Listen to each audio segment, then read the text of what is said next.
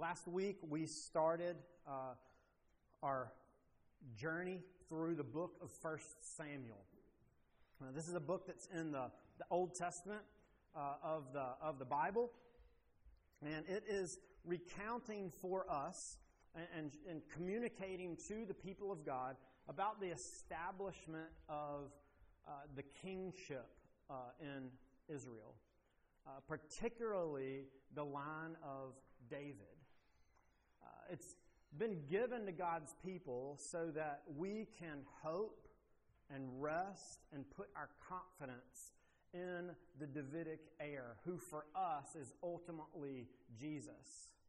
Uh, but God's people throughout our history, because, uh, as we'll see as we go through the, the books of, uh, of uh, of Samuel, and as we've seen throughout the, the scriptures, the, the sons of David and David himself had many shortcomings. They weren't always good kings. They struggled to follow God. They struggled to lead God's people in righteousness and holiness. But the book of 1 Samuel and 2 Samuel points us that despite those shortcomings, we are always to look and hope and rest in the king that God provides, the Davidic heir that would and will come. Last week we saw uh, the, God's provision of Samuel, uh, the prophet who is going to anoint uh, the, the first kings of Israel. Uh, and this morning uh, we are going to look at a prayer that Hannah, uh, Samuel's mother, prayed in response to God's provision for her, in response to God's provision for the people of God. So, if you would, look with me in uh, 1 Samuel chapter 2.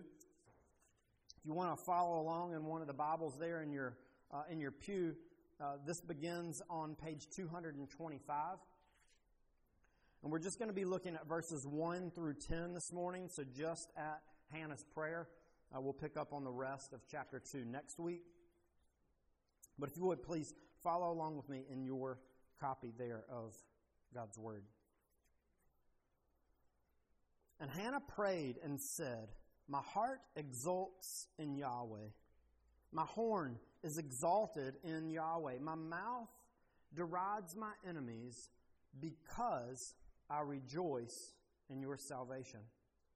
There is none holy like Yahweh, for there is none besides you. There is no rock like our God. Talk no more so very proudly. Let not arrogance come from your mouth. For Yahweh is a God of knowledge, and by him actions are weighed. The bows of the mighty are broken, but the feeble bind on strength. Those who are full have hired themselves out for bread, but those who were hungry have ceased to hunger. The barren has borne seven, but she who has many children is forlorn. Yahweh kills and brings to life. He brings down to Sheol and raises up. Yahweh makes poor and makes rich. He brings low and he exalts. He raises up the poor from the dust. He lifts the needy from the ash heap to make them sit with princes and inherit a seat of honor. For the pillars of the earth are Yahweh's, and on him he has set the world. He will guard the feet of his faithful ones, but the wicked shall be cut off in darkness, for not by might shall a man prevail. The adversaries of Yahweh shall be broken to pieces. Against them he will thunder in heaven. Yahweh will judge the ends of the earth. He will give strength to his king and exalt the horn of his anointed. Let's pray.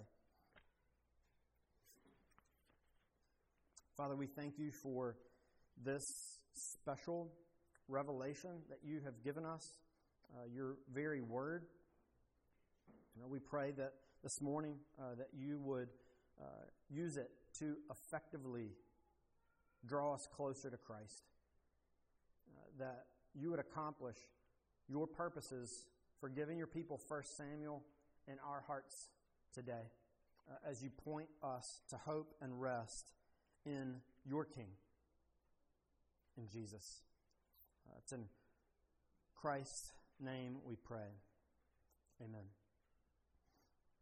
Uh, so, this prayer of Hannah that's given to us in the, the, the, the very early chapters of 1 Samuel actually are going to give us the, the, the, themes that get played out through the rest of the, the two books. Hannah's response and her perception into the character of God and the proper response that God's people uh, should have to Him are laid out in this uh, prayer for us this morning. Uh, and we're going to see a lot of the details of this prayer uh, pray, played out through the rest of the book. But this morning, we just want to focus on, uh, on these 10 verses and see what can we learn from Hannah's response and how should it shape and inform our response to the realities and existence of God, to the realities and truth that He works and moves in the lives of His people. Notice first, Hannah's response here is to rejoice in the God of salvation. Look there in verse 1. And Hannah prayed and said, My heart exults in Yahweh. My horn is exalted in Yahweh. Hannah has just experienced this miraculous work of God in her life, delivering her, we saw last week, from the effects of sin, of shame, of suffering. And her response is to rejoice in the God who saves.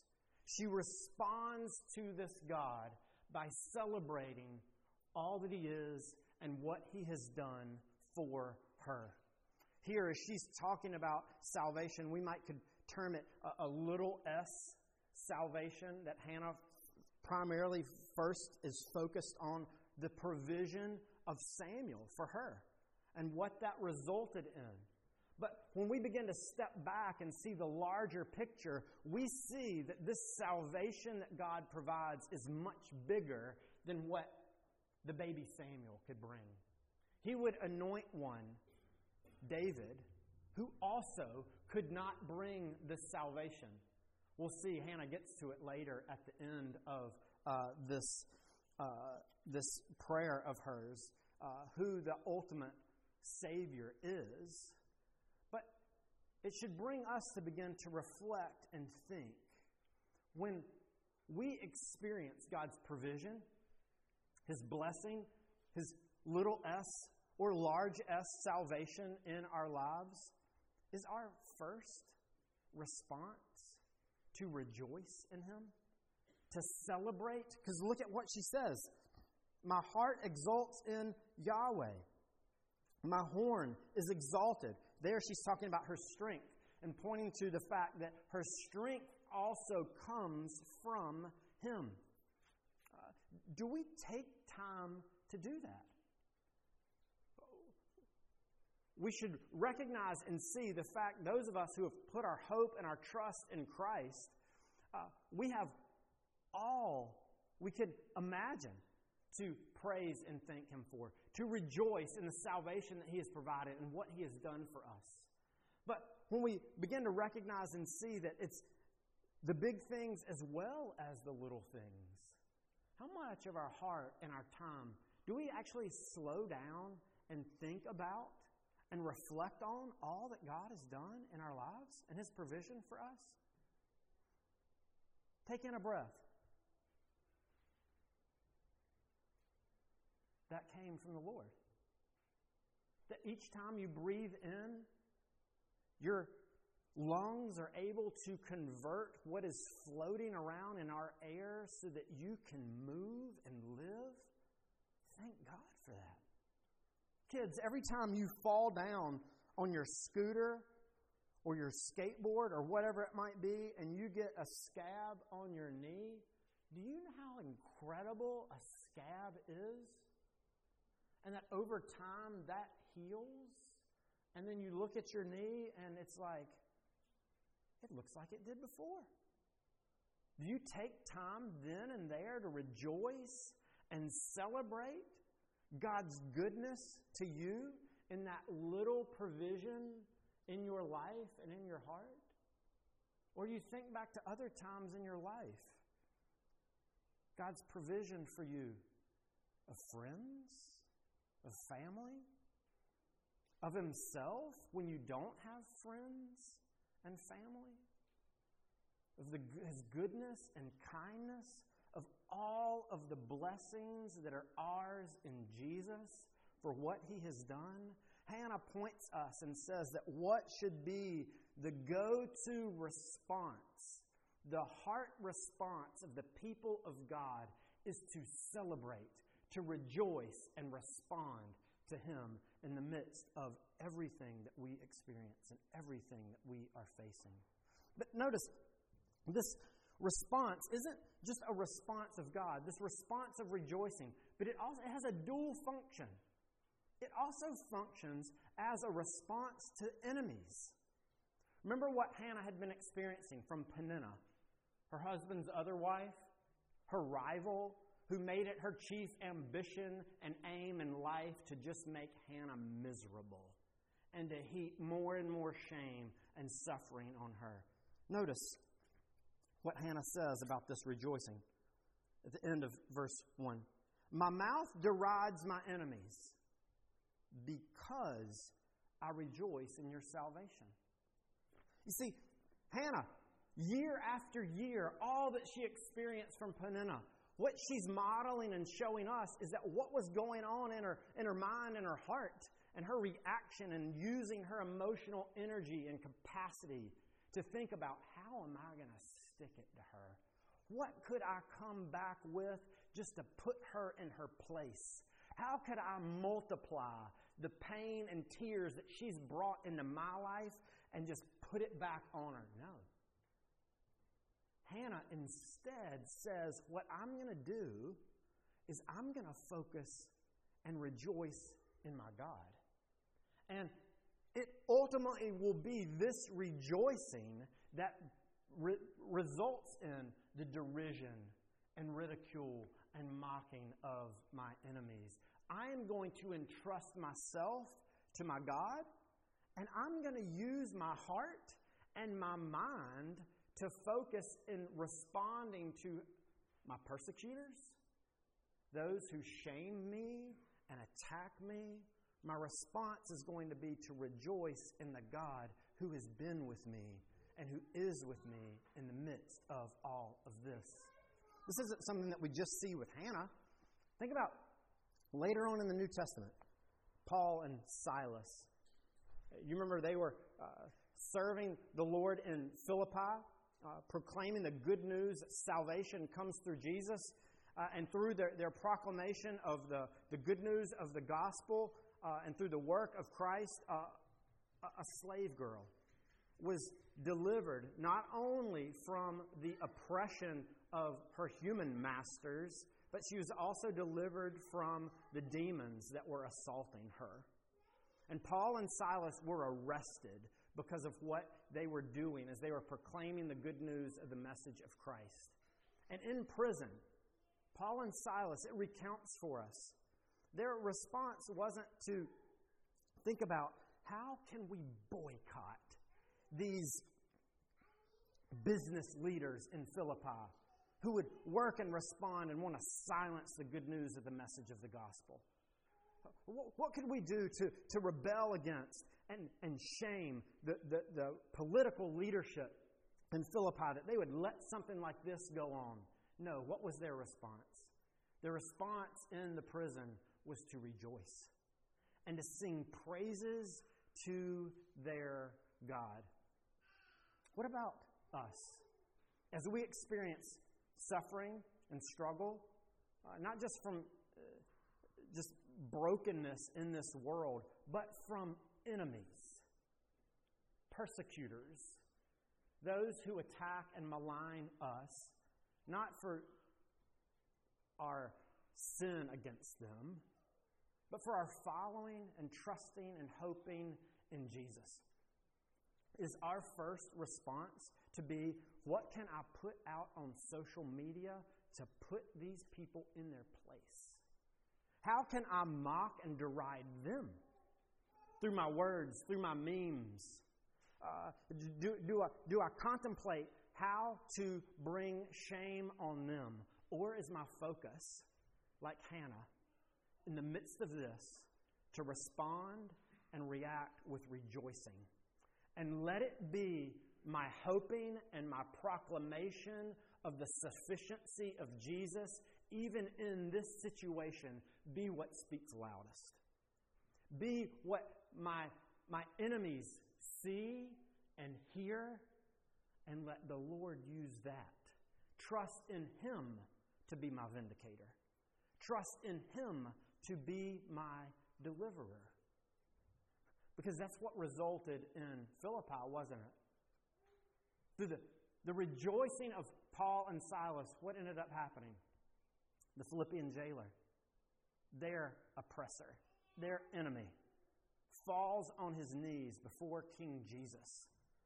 And he repents and he hopes and puts his faith in him. That also is an adequate response. This movement from rejoicing to repentance. And we see that same movement happening in Hannah's prayer. Look in verse 2. There is none holy like Yahweh, for there is none besides you. There is no rock like our God. Talk no more so very proudly. Let not arrogance come from your mouth. For Yahweh is a God of knowledge, and by him actions are weighed. Here, Hannah focuses in on the character of our God as he is the holy and righteous one. Notice even the, the term she uses there's no, none holy like him. There might be other things that are set apart, that are different, that are unique, that are special. But God is the Holy One. In fact, we saw it last week as the, the term that Hannah used to, to, to pray to him. Uh, and that, that first Samuel, this term that will come up, that he is Yahweh of hosts, the one who is Lord and King and ruler over all things in heaven and all things in earth. It is because of who he is that Hannah says the proper response to God in his character, in his holiness, in his righteousness should be repentance. And she calls people to repentance through this prayer. Talk no more so very proudly. Let not arrogance come from your mouth.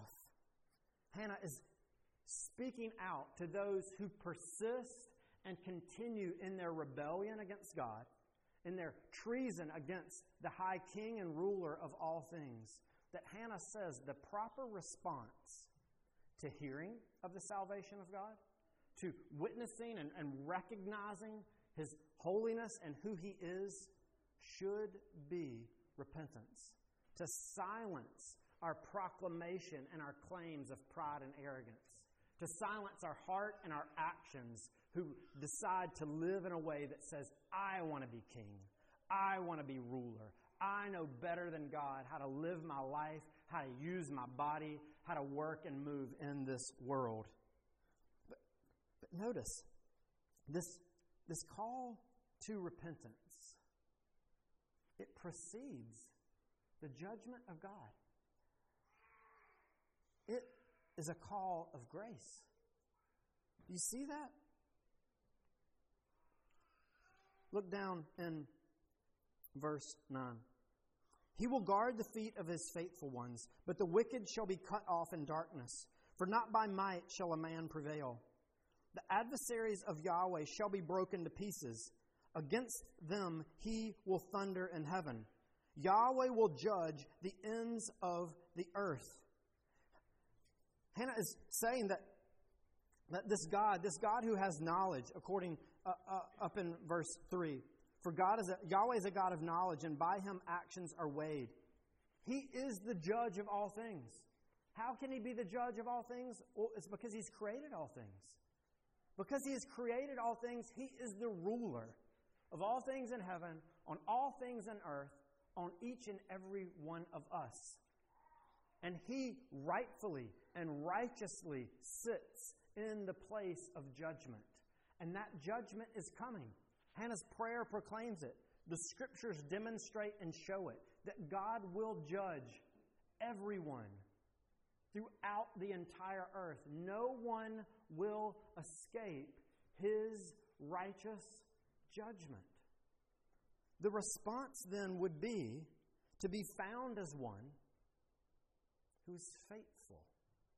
This doesn't mean I, will work and merit my God's good judgment on me.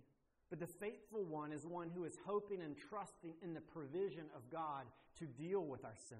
The wicked are those who continue to reject God and His provision and want to set themselves up as king. But God says here that judgment, that punishment, it's coming, but it hasn't come yet. These enemies who exalt themselves over against God and over against His people, Hannah says, This God is patient and He is merciful. And even now, Peninnah, my enemy, God invites you to turn from your rebellious and arrogant talk and turn and hope in Him. Because salvation can be found. The God who saved and redeemed me will and can save you when you turn and hope and trust in Him. Who is, who is this God? Who is this God that would offer forgiveness, that would offer salvation to creatures who have rebelled against Him? Yet this is the very thing we see. Not only do we see Him offering forgiveness, but we see Him being the one who secures it through becoming one of His creatures, through suffering and dying.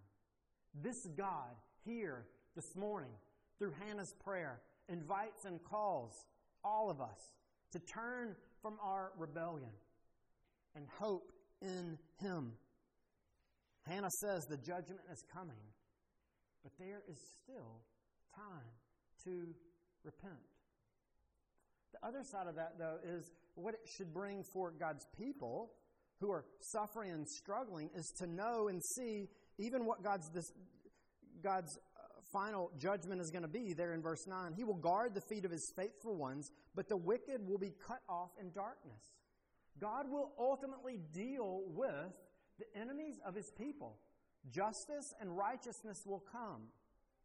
But we may say, but I'm still waiting. I'm still struggling. I'm still suffering. The longer this judgment God is patient to bring it about, the more that may mean that I find myself waiting in the in between times, wondering sometimes and questioning does he care? Is he active? Is he working? Is he moving? Is he going to do anything about the suffering and struggles that I face?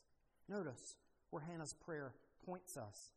Not just that we should rejoice in the God of our salvation, not just that we should repent before the coming judgment, but that we as God's people should rest in His providence. Providence is a theological term that describes God's active work in the world, governing all of His creatures and all of their actions. You see how Hannah highlights this throughout the middle section of this prayer? Look in verse 4. The bows of the mighty are broken, but the feeble bind on strength. Those who were full have hired themselves out for bread, but those who were hungry have ceased to hunger. The barren has borne seven, but she who has many children is forlorn.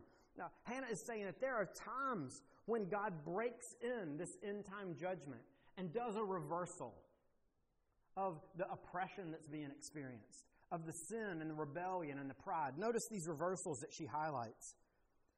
And remember what Israel was experiencing at this time is they were experiencing the persecution of the outside nations during the time of the judges. That Hannah says God has been known and does at times break in before this judgment and break the bows of the mighty one and lift up his feeble and suffering people. There, there are times where, due to the, the wickedness and the oppression of others who value their own stuff over against, uh, against us, uh, those who find themselves to be full now, God at times does work and bring it about so that they find themselves hungry and having to hire themselves out for bread, it tells us in verse 5. and those who were hungry have ceased to be hungry. Or Hannah highlighting her own situation about barrenness, about the effects of sin and brokenness in the world. That God says, that Hannah says, yeah, there are times where God does break in. He did it in my life. He or she, uh, Hannah doesn't later definitely have seven children, but here she's using that term to highlight and show about the, the, the fullness of God's provision and His accounting and work in the world. But we see here, Hannah is saying, let's rest and take comfort in this. But it's not just these big things. It's not just the times where God breaks in with these little small uh, places where He's bringing about His, His judgment and His justice. Many times we still have to wait because not all of us experience the bows of the mighty who oppress and assault us being broken. Not all of us who experience suffering at, uh, from uh, the oppression of others see that turned around in our lifetime. There are many of us who still suffer and struggle under physical suffering, childlessness, sickness. What does that mean about our God? His activity and his work in the world. Notice what Hannah draws our attention to in verse 6. Yahweh kills and brings to life. He brings down to Sheol and raises up. Yahweh makes poor and makes rich. He brings low and he exalts. He raises up the poor from the dust. He lifts the needy from the ash heap to make them sit with princes and inherit a seat of honor. For the pillars of the earth are Yahweh's, and on them he has set the world. Hannah is saying everything that we experience and see in the world is a result of God's activity and his action in his creation. Anytime that there is a death that occurs, it's because it's the working out of God's plan. Anytime new life comes about, it is because God has been active and working and moving in the world. It may mean at times that we as God's people are the ones who experience the life. But there are going to be many times, and we've seen it throughout the scriptures and throughout our own lives, that God's people experience death. But what we see here is God saying through Hannah that even if death defeats us prior to the return of Jesus, God is still able to raise us up. Notice what he says. Yahweh kills and brings to life. He brings down to Sheol, that's the place of death, and he raises up.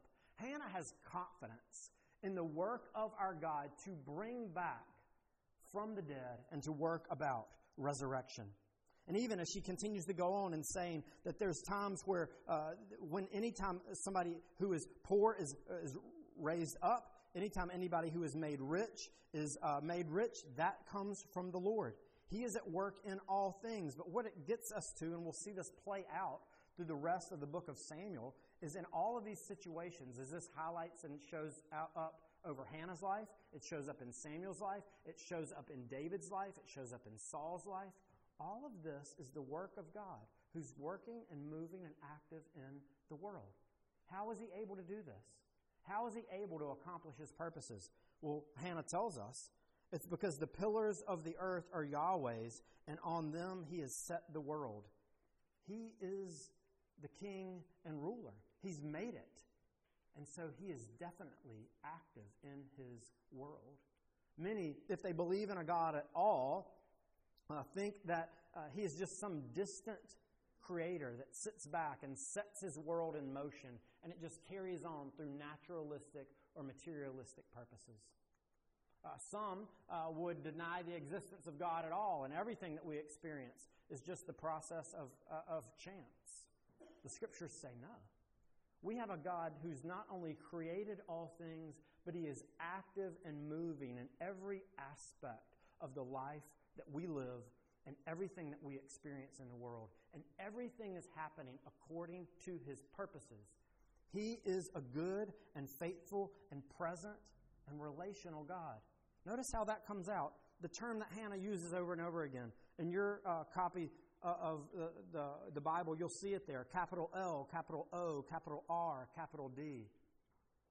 Hannah is referencing the covenant name of God. This Creator has entered into our world and made a covenant and established a relationship with humanity. Ultimately, He brings about the fulfillment of this through taking on flesh Himself to deliver and save us. Do we doubt that God cares? Do we doubt that God is active and moving? Do we struggle when we are the ones who are experiencing the poverty or the suffering or the death? Hannah points us to our God of providence, who is active and working and accomplishing his purposes for his glory and ultimately for the redemption of his people. And that's lastly where she puts us and points us. That not only are we to rest in God's providence, but we are to look for the reign of his king. Look in verse 10. The adversaries of Yahweh will be broken to pieces. Against them he will thunder in heaven. Yahweh will judge the ends of the earth. He will give strength to his king and exalt the horn of his anointed. You see, at, this time, there was no king in Israel. Remember, the end of Judges repeated this. Everybody was doing what was right in their own eyes. But Hannah, confidently remembering God's promise of his provision, to ultimately send one who's going to deal with sin and shame and suffering in the world. Of remembering God's promises to Abraham that from you, Abraham, kings will come. One king that will bring blessing to the entire world through you.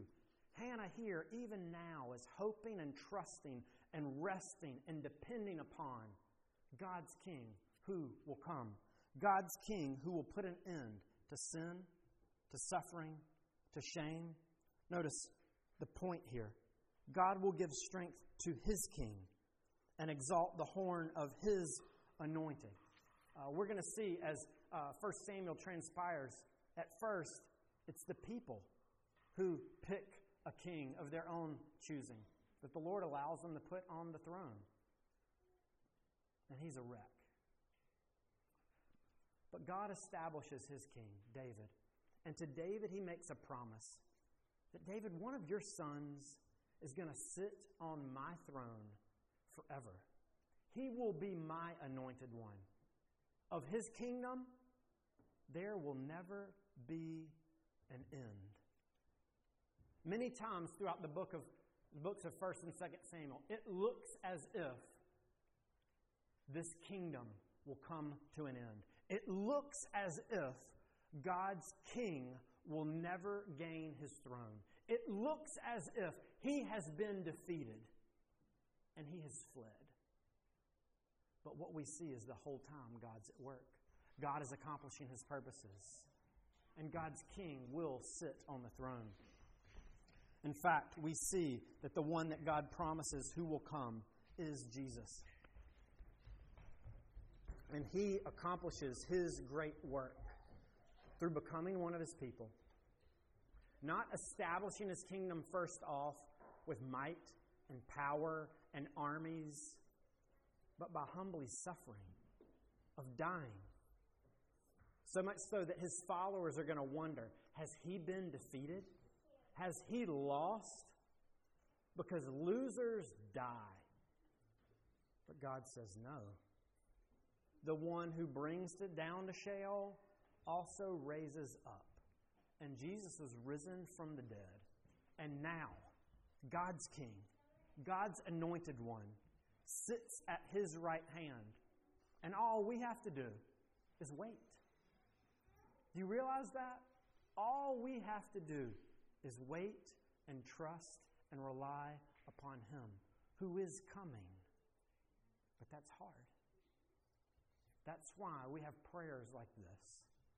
That's why God has put things like this in the scriptures for when we struggle, for when we wrestle, for when it becomes hard to wait, that we are pointed back to the character of our God who brings salvation, who will bring judgment, who works and is active in your life and mine now, and who ultimately, his king will come back and make all things right.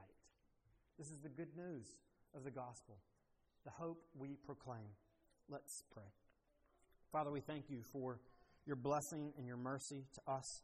We thank you that Jesus is the true anointed King, your King. We thank you that there is no end to his reign. We thank you that he rules now. And we pray that you would give us hope and confidence in him. In Christ's name, amen.